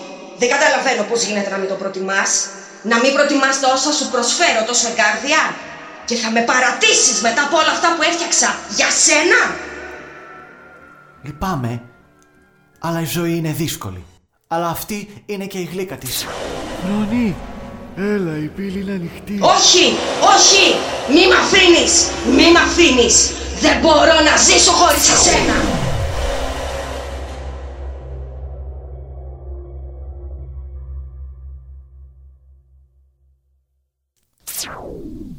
Τι έγινε, αναστατωμένο σε βλέπω. Ω, από του χάρου τα δόντια με έσωσες. Θέλω λίγο χρόνο να χωνέψω αυτό που συνέβη μόλις. Τι, τι έγινε, πάντως η συνέστρα δεν ήταν ούτε εδώ, ε. Ποια συνέστρα, παιδάκι μου, η συνέστρα μπροστά της είναι αγγελάκι. Αχ, τι ήταν, δεν καταλαβαίνω. Ήταν μια Μπέλνταμ. Τι είναι Μπέλνταμ; Αν η Βασίλη σε παρακαλώ εξήγησε, δεν είμαι καλά. Mm. Γνωρίζεις αυτούς τους ε, ενοχλητικούς νόμους της φυσικής, ε; Ή αυτήν την ανόητη θεωρία της αιτιότητας; Την μπουρδα του Αϊνστάιν πάνω στη σχετικότητα; Την κβαντική φυσική; Μπορείς να γελάσεις και να πεις άφοβα μπουρδες.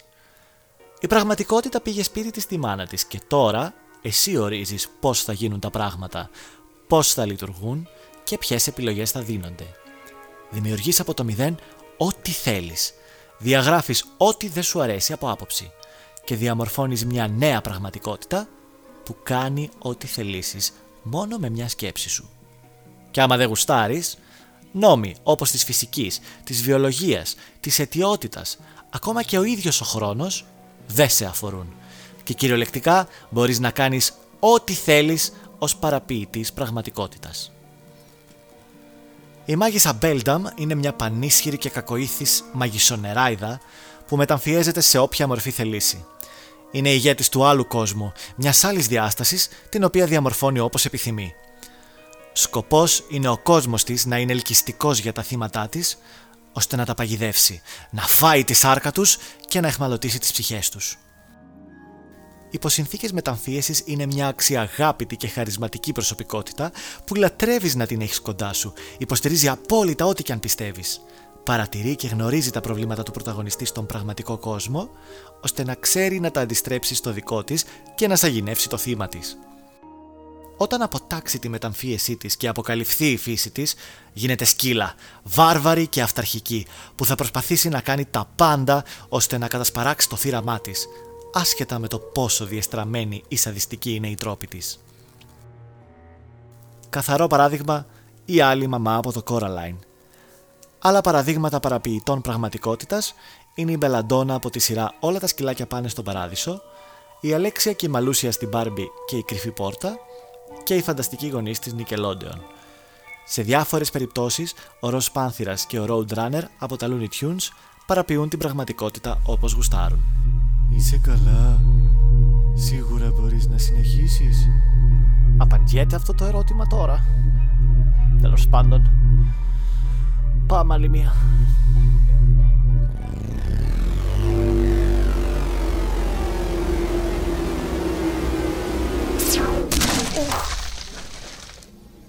Ε, ε γεια σας. Ένας ξένος. Μυρίζω αρσενικός στο χώρο. Ένα παλικάρι. Δέστε τον. Μαλακό και φρέσκο κρεατάκι. Αδελφούλες, μαζευτείτε. Ήρθε η ώρα να ξυπνήσουμε το μαγικό μας τσουκάλι για να κάνουμε το ξόρκι. Ξύπνα καλό μου, έλα μπρος. Πετούνια, φέρε πέντε γλώσσες βατράχων από την αποθήκη. Να τις φέρω όλες, να φάμε και καμία. Φέρ τις, αλλά μην τις φας στο δρόμο. Μανόλια!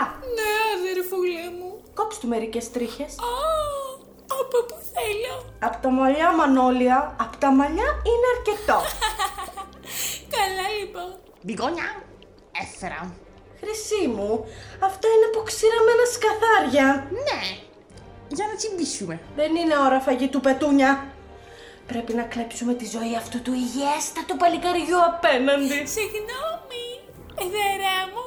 Θα χρειαστώ μερικές τριχούλες σου για να σε δω από πού να παρολές. να ψάξω μόνο μου να βρω, λες. Αχ, δεν έχεις κάτι να μου προτείνεις. Μανόλια, μην καθυστερείς. Παίζεις με το νερό; Αφού του ρουφήξουμε την ψυχή. Αφού... Ορίστε και οι γλώσσες. Μμμ, τραγανές. Σαν πατατάκια είναι. Τις ξέρανες καλά αυτή τη φορά, μπιγκόνια. Μπράβο σου. Ευχαριστώ, πετούνια μου. Και τώρα το ξόρκι. Φτύστε λίγο εδώ. Και εσύ. Και εγώ τώρα. Και τώρα, αδερφούλες μου, ήρθε η ώρα για το χορά.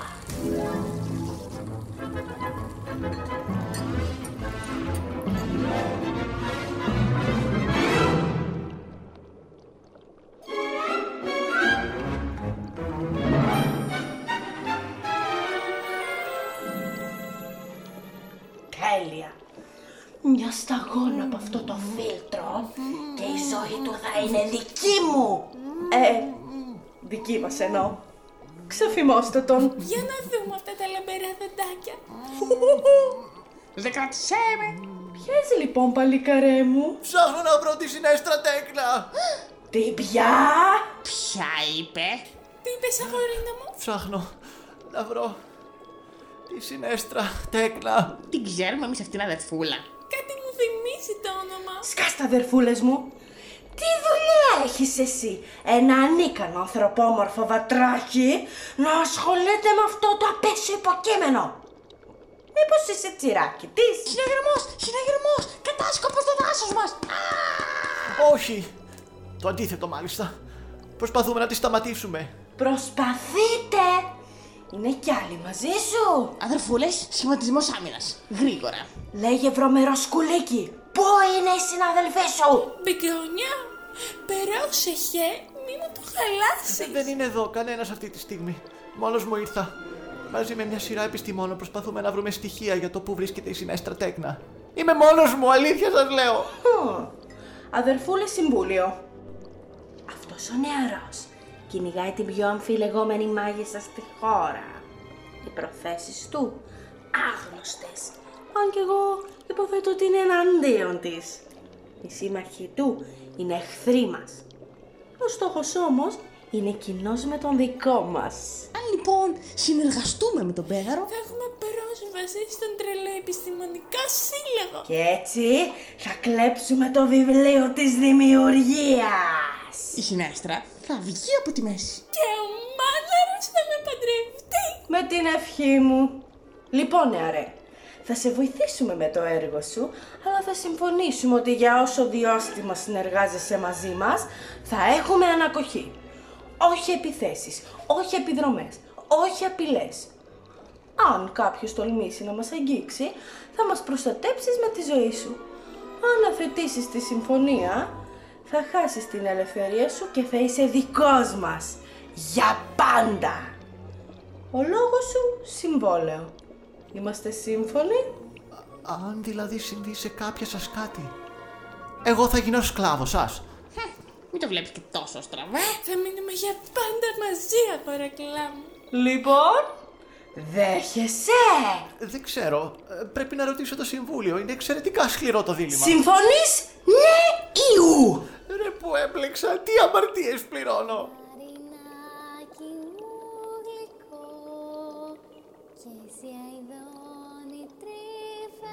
Μπιγκόνια, έρχεται η μικρή. Δεν πρέπει να είμαστε έτσι. Μπα που να πάρει, τώρα βρήκε να έρθει κι αυτή. Γρήγορα, συμμαζέψτε όλα τα μαγικά αντικείμενα. Το τσουκάλι, στην αποθήκη. Τα βαζάκια. Τον νερό. Αυτό το τραγούδι σαν γνωστό μου φαίνεται. Κλειδώστε το στην τουλάπα.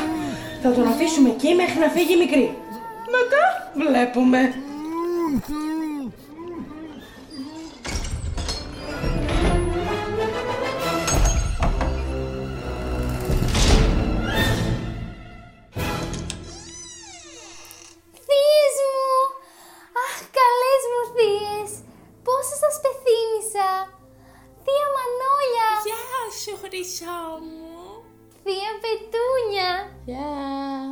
Μπιγκόνια!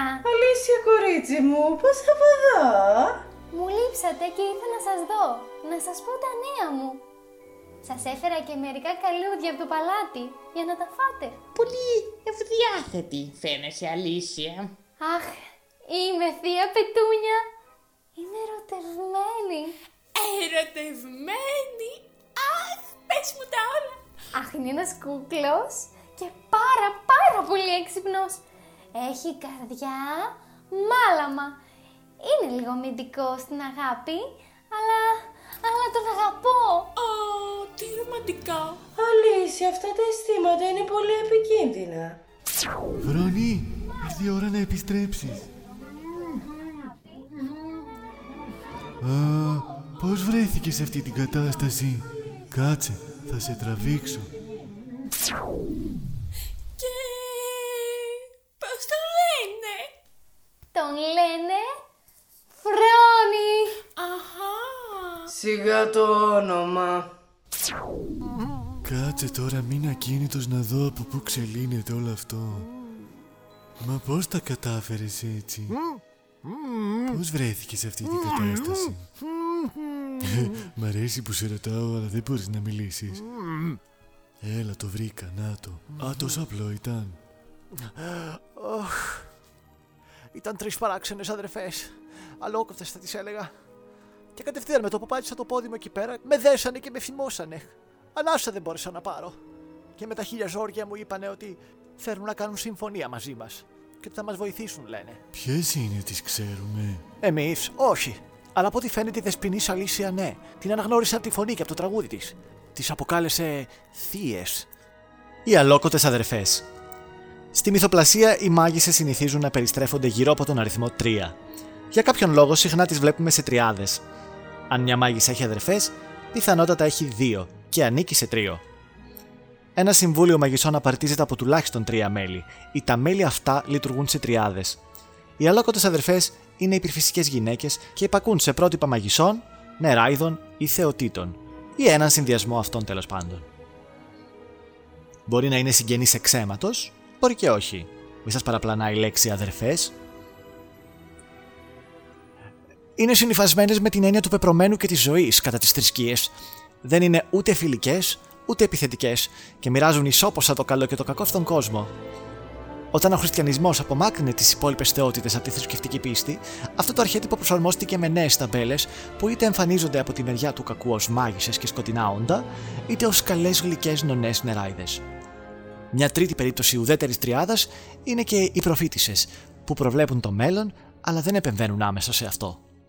Αυτοί οι χαρακτήρες εξοπλίζονται με εργαλεία που γνέθουν και υφαίνουν. Ο χαρακτήρας θα τη συναντήσει σε σημαντικές στιγμές της ζωής του: γέννηση, ενηλικίωση, θάνατο ή κάποιο πολύ σημαντικό και κομβικό σημείο της ιστορίας του. Οι μάγισσες της Μόρβας στο μαύρο τσουκάλι της Disney, οι μοίρες στον Ηρακλή, οι καλές νεράιδες της ωραίας κοιμωμένης και στο Σρεκ, οι Μάρτζ και οι δύο αδερφές της τους Simpsons, οι Winx, αποτελούν τέτοιες τριάδες. Στη σειρά Gargoyles, οι αλόκοτες αδερφές του Macbeth εμψυχώνονται κανονικά ως κάτοικοι και φύλακες του μαγικού νησιού του Άβαλον. Αντέχεις. Νομίζω μπορώ. Δεν έχω κι άλλη επιλογή. Για σένα, καθηγητά!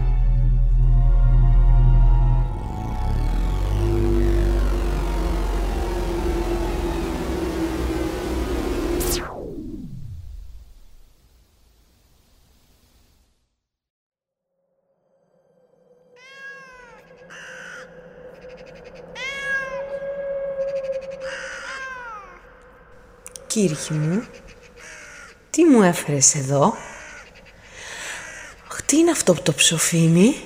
Εσύ το κυνήγησες; Μπράβο το κορίτσι μου. Άντε να δούμε που βρέθηκα αυτή τη φορά. Ωχ, αμάν. Μπα, μπα, μπα, μπα. Για δες ποιος ήρθε, μπέμπι μου. Ο κύριος Ξερόλας. Προς τι ο τόσος πανικός; Άσε που εγώ θα έπρεπε να ανησυχώ που εισέβαλε στον πύργο μου έτσι τα ξαφνικά. Λοιπόν, σε ακούω. Τι γυρεύεις εδώ; Ψάχνω τη συνέστρα τέκνα. Ω, άκουσες μπέμπι μου; Ο αδαής νεαρός που ήρθε απρόσκλητος στον πύργο μας, τα έχει βάλει με τους μεγάλους. Τι ενδιαφέρουσα ιστορία ξετυλίγεται μπροστά μας. Έχω μεγάλη αγωνία για το τέλος της. Πνεύμα, έχεις κάποιο στοιχείο να μου δώσεις; Φυσικά και έχω. Την ψάχνετε με λάθος τρόπο. Η συνέστρα μπορεί να είναι μάγισσα, αλλά μην ξεχνάς ότι είναι και επιστήμονας. Σκέφτεται και από τις δύο μεριές. Φροντίζει λοιπόν να καλύπτεται επιτυχώς και από τους μάγους και από τον επιστημονικό κλάδο. Μην ξεχνάς ότι εκδιώχθηκε και από τις δύο κοινωνίες. Και τι προτείνεις σαν λύση. Μήπως μπορείς να βοηθήσεις; Βλέπεις διχάζομαι. Θέλω πολύ να παρατηρήσω ως εξωτερικός θεατής αυτήν την πολλά υποσχόμενη ιστορία.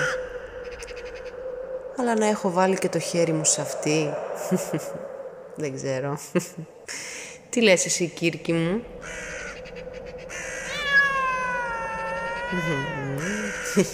Πονηρούλα. Ξέρεις πώς να με του πάρεις πάντα. Μπέμπι μου, πέτα. Πέτα και ψάξε στα πέρατα της γης μια ψυχή σχισμένη στα δύο που κλαίει γοηρά από εγκατάλειψη. Έχει σκληρό και άκαμπτο περίβλημα και θυμωμένες σκέψεις. Βρες την, που βρίσκεται και έλα να μου πεις. Και θα τη βρει. Θα τη βρει. Στο μεταξύ, όσο περιμένουμε, θα σου διηγηθώ μια ακόμα ιστορία που θυμήθηκα.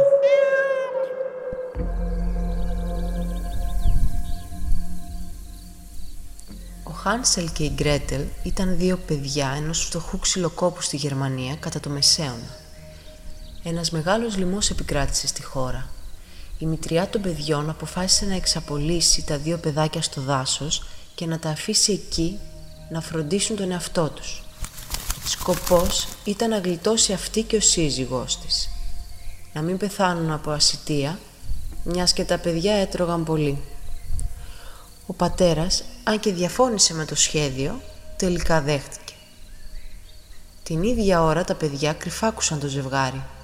Μόλις οι γονείς έπεσαν για ύπνο, ο μικρός Χάνσελ το έσκασε μέσα στο βράδυ και μάζεψε όσα περισσότερα λευκά χαλίκια μπορούσε. Την επόμενη μέρα η οικογένεια περπάτησε βαθιά μέσα στο δάσος και ο Χάνσελ έριχνε χαλίκια δημιουργώντας το ίχνος της διαδρομής. Αφού τους εγκατέλειψαν οι γονείς τους, τα παιδιά περίμεναν το φεγγάρι να ανέβει και μετά ακολούθησαν τα βότσαλα πίσω στο σπίτι. Επέστρεψαν σπίτι με ασφάλεια, πράγμα που εξόργησε τη μητριά τους. Για άλλη μια φορά το φαγητό λιγόστεψε και η μητέρα διέταξε θυμωμένα το σύζυγό της να οδηγήσει τα παιδιά στο δάσος και να τα αφήσει εκεί για να πεθάνουν. Ο Χάνσελ και η Γκρέτελ προσπάθησαν να μαζέψουν περισσότερα βότσαλα, αλλά οι πόρτες ήταν κλειδωμένες και ήταν αδύνατο να βγουν έξω. Το επόμενο πρωί η οικογένεια μπήκε στο δάσος. Ο Χάνσελ πήρε μια φέτα ψωμί και άφηνε ψίχουλα στο δρόμο για να τα ακολουθήσουν και να επιστρέψουν στο σπίτι. Ωστόσο, αφού τους εγκατέλειψαν και πάλι, διαπίστωσαν ότι τα πουλιά είχαν φάει τα ψίχουλα. είχαν χαθεί ολοκληρωτικά στο δάσος. Μετά από μέρες περιπλάνησης, ακολούθησαν ένα όμορφο λευκό πουλί σε ένα ξέφωτο στο δάσος και ανακάλυψαν ένα μεγάλο μοναχικό σπίτι χτισμένο με μελόψωμα, κέικ, καραμέλα και με τζάμια από κρυσταλλένια ζάχαρη. Πεινασμένα και κουρασμένα, τα παιδιά άρχισαν να τρώνε τη σκεπή του σπιτιού. Τότε άνοιξε η πόρτα και μια πολύ ηλικιωμένη γυναίκα εμφανίστηκε και δελέασε τα παιδιά, υποσχόμενη ότι θα τους προσφέρει μαλακά κρεβάτια και νόστιμο φαγητό. Μπήκαν χωρίς να συνειδητοποιήσουν ότι η οικοδέσποινά τους ήταν μια αιμοδιψής μάγισσα που έχτισε το μελόψιμο σπίτι για να μαζεύει τα παιδιά και να τα μαγειρεύει για να τα τρώει. Το επόμενο πρωί η μάγισσα κλείδωσε τον Χάνσελ σε ένα σιδερένιο κλουβί στον κήπο και ανάγκασε την Γκρέτελ να γίνει σκλάβα της. Η μάγισσα τάιζε τακτικά τον Χάνσελ για να τον παχύνει, αλλά όταν προσπάθησε να τον αγγίξει για να δει πόσο χοντρός έχει γίνει, ο Χάνσελ τοποθέτησε έξυπνα ένα κόκαλο που βρήκε στο κλουβί στο χέρι της, πιθανώς ένα κόκαλο από τον προηγούμενο εχμάλωτο, και η μάγισσα το αισθάνθηκε, νομίζοντας ότι είναι το δάχτυλό του. Λόγω της τύφλωσής της ξεγελάστηκε ότι ο Χάνσελ είναι ακόμα πολύ λεπτός για να φάει. Μετά από εβδομάδες η μάγισσα έγινε ανυπόμονη και αποφάσισε να φάει τον Χάνσελ είτε είναι παχής είτε λεπτός. Προετοίμασε το φούρνο για τον Χάνσελ αλλά αισθάνθηκε ότι είναι αρκετά πεινασμένη για να φάει μαζί και την Γκρέτελ. Έχωσε την Γκρέτελ στον ανοιχτό φούρνο και τη ζήτησε να γύρει μπροστά του για να δει αν η φωτιά είναι αρκετά δυνατή. Η Γκρέτελ αντιλήφθηκε την πρόθεση της μάγισσας και προσποιήθηκε ότι δεν καταλαβαίνει τι εννοεί η μάγισσα. Εξοργισμένη η μάγισσα προσπάθησε να της δείξει τι να κάνει. Η Γκρέτελ έσπρωξε αμέσως τη μάγισσα στο ζεστό φούρνο, χτύπησε και έκλεισε την πόρτα του φούρνου και άφησε την ανελαίτη μάγισσα να γίνει στάχτη. Αμέσως μετά ελευθέρωσε τον Χάνσελ από το κλουβί του και φεύγοντας το ζευγάρι ανακάλυψε ένα βάζο γεμάτο θησαυρό και πολύτιμους λίθους. Γεμίζοντας με κοσμήματα τα ρούχα τους, τα παιδιά ξεκίνησαν για το σπίτι. Ένας κύκνος τους μετέφερε μέσω μιας λίμνης και στο σπίτι βρήκαν μόνο τον πατέρα τους. Η γυναίκα του είχε πεθάνει από κάποια άγνωστη αιτία. Ο πατέρας τους είχε περάσει όλες τις μέρες του θρυνώντας την απώλεια των παιδιών του και χάρηκε που τα είδε ασφαλή και υγιή. Με τον πλούτο της μάγισσας η οικογένεια έζησε ευτυχισμένη και αυτάρκης. Και τι μάθαμε από αυτήν την ιστορία, Κύρκη μου; Αρχικά, ότι όσα παιδάκια τρώνε περισσότερο από όσο πρέπει, οι γονείς μπορούν να τα τιμωρούν εγκαταλείποντάς τα στο πλησιέστερο επικίνδυνότερο μέρος. Και δεύτερον, να μην εμπιστευόμαστε τους ξένους και την ευγένεια, γιατί μπορεί από πίσω της να κρύβονται κανίβαλοι που μας θέλουν για το μεσημεριανό τους. Μπέμπι μου, ήσουν τόσο γρήγορος. Η Μανούλα είναι περήφανη. Λοιπόν, μίλησέ μου. Συνέστρα βρίσκεται στα βουνά Όργαμοτ, πέρα από τις κοιλάδες της Ανατολικής Ουηλίας, κοντά στα Φιόρδ. Υπάρχει τρόπος να τη βρεις. Φτάνει να σκεφτείς έξω από τον τρόπο που σκέφτεται αυτή. Τι μου θυμίζει εμένα αυτό; Γύρνα το χρόνο στο επεισόδιο 6 και θα θυμηθείς. Φρόνη, έλα όσο είναι καιρός. Σε ευχαριστώ πολύ πνεύμα. Λούθιεν. Και ζήσαν αυτοί καλά και εμείς καλύτερα; Για να δούμε.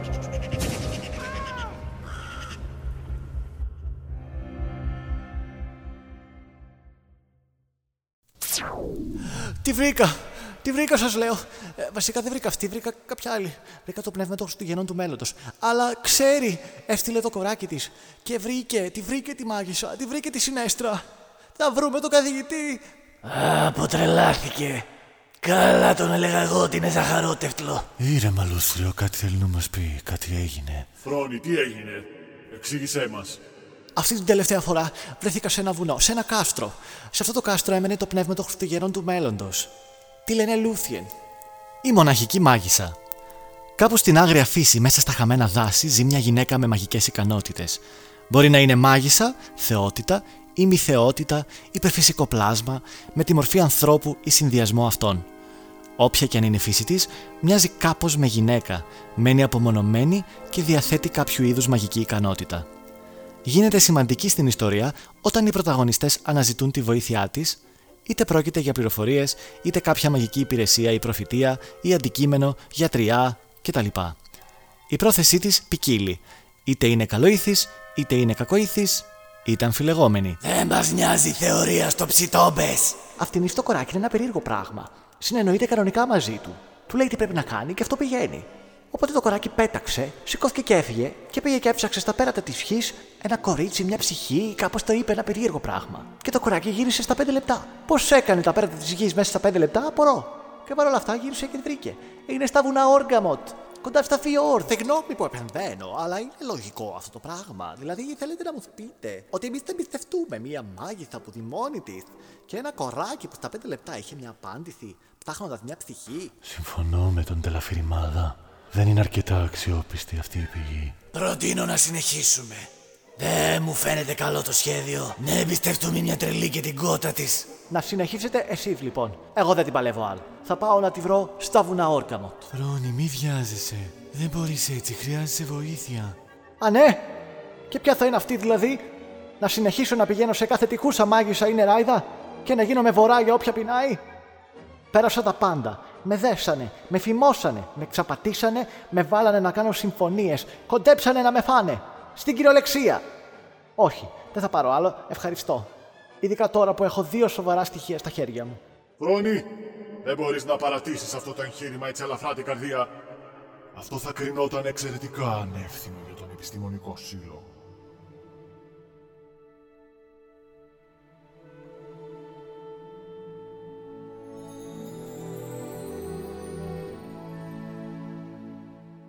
Συγγνώμη, δόκτωρα Σίλβερστάιν. Λυπάμαι πολύ για τη συμπεριφορά μου. Αλλά μπορώ. Μπορώ να πω όχι όποτε θέλω. Ακόμα και αν αυτό σημαίνει ότι θα χάσω την αποδοχή όλων σας που τόσο πολύ σας θαυμάζω. Δεν προσπαθώ να αποδείξω θεωρίες, άνθρωπο ψάχνω να βρω. Και έμαθα ότι για χαρακτήρες σαν και το δικό μου το να κρατάω άτομα δίπλα μου είναι η πιο βαθιά μου ανάγκη. Σας ευχαριστώ για τη συνεργασία σας και χάρηκα πολύ που σας γνώρισα όλους.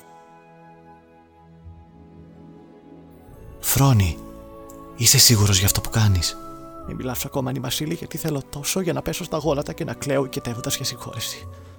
Τώρα φεύγουμε με στυλ. Μετά θα πεθάνω στο κλάπα με την ησυχία μου. Είμαι περήφανος για σένα φίλε μου.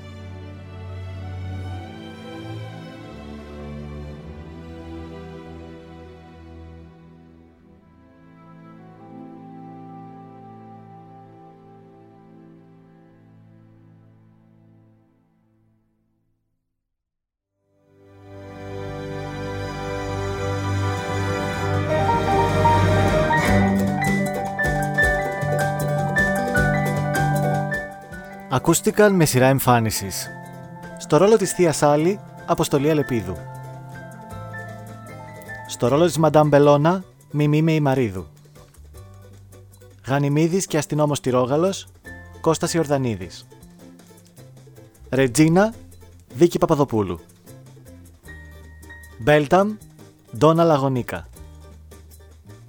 Οι αλόκοτες αδερφές Τριφνίδου, Κατερίνα Κολοκοτρώνη, Ιωάννα Λιχούνα, Δήμητρα Νάκου. Πριγκίπισσα Αλήσια, Μέρι Τσόγια. Λούθιεν, Άννη Καραγιάννη. Στο ρόλο του Φρόνη, Δικελούδας Βασίλης. Επιμέλεια κειμένων και μοντάζ, Άννη Μασίλης. Οι ηχογραφήσεις έγιναν στα στούντιο των σπιτιών μας. Για όσους θέλετε να ζήσετε τις εμπειρίες των προηγούμενων εκπομπών, βρείτε μας στο Mixcloud ή στο Spotify με τίτλο «Τρελά σχέδια». Κάντε like και follow στο Facebook, Twitter και Instagram και ενημερωθείτε κάθε φορά που βγαίνει μια καινούργια εκπομπή. Αυτά και άλλα καρό και εμπριμέ σας περιμένουν στα τρελά σχέδιά μου. Μέχρι τότε, μην ξεχάσετε κι εσείς να κάνετε τα τρελά σας σχέδια πραγματικότητα. Καλή εβδομάδα!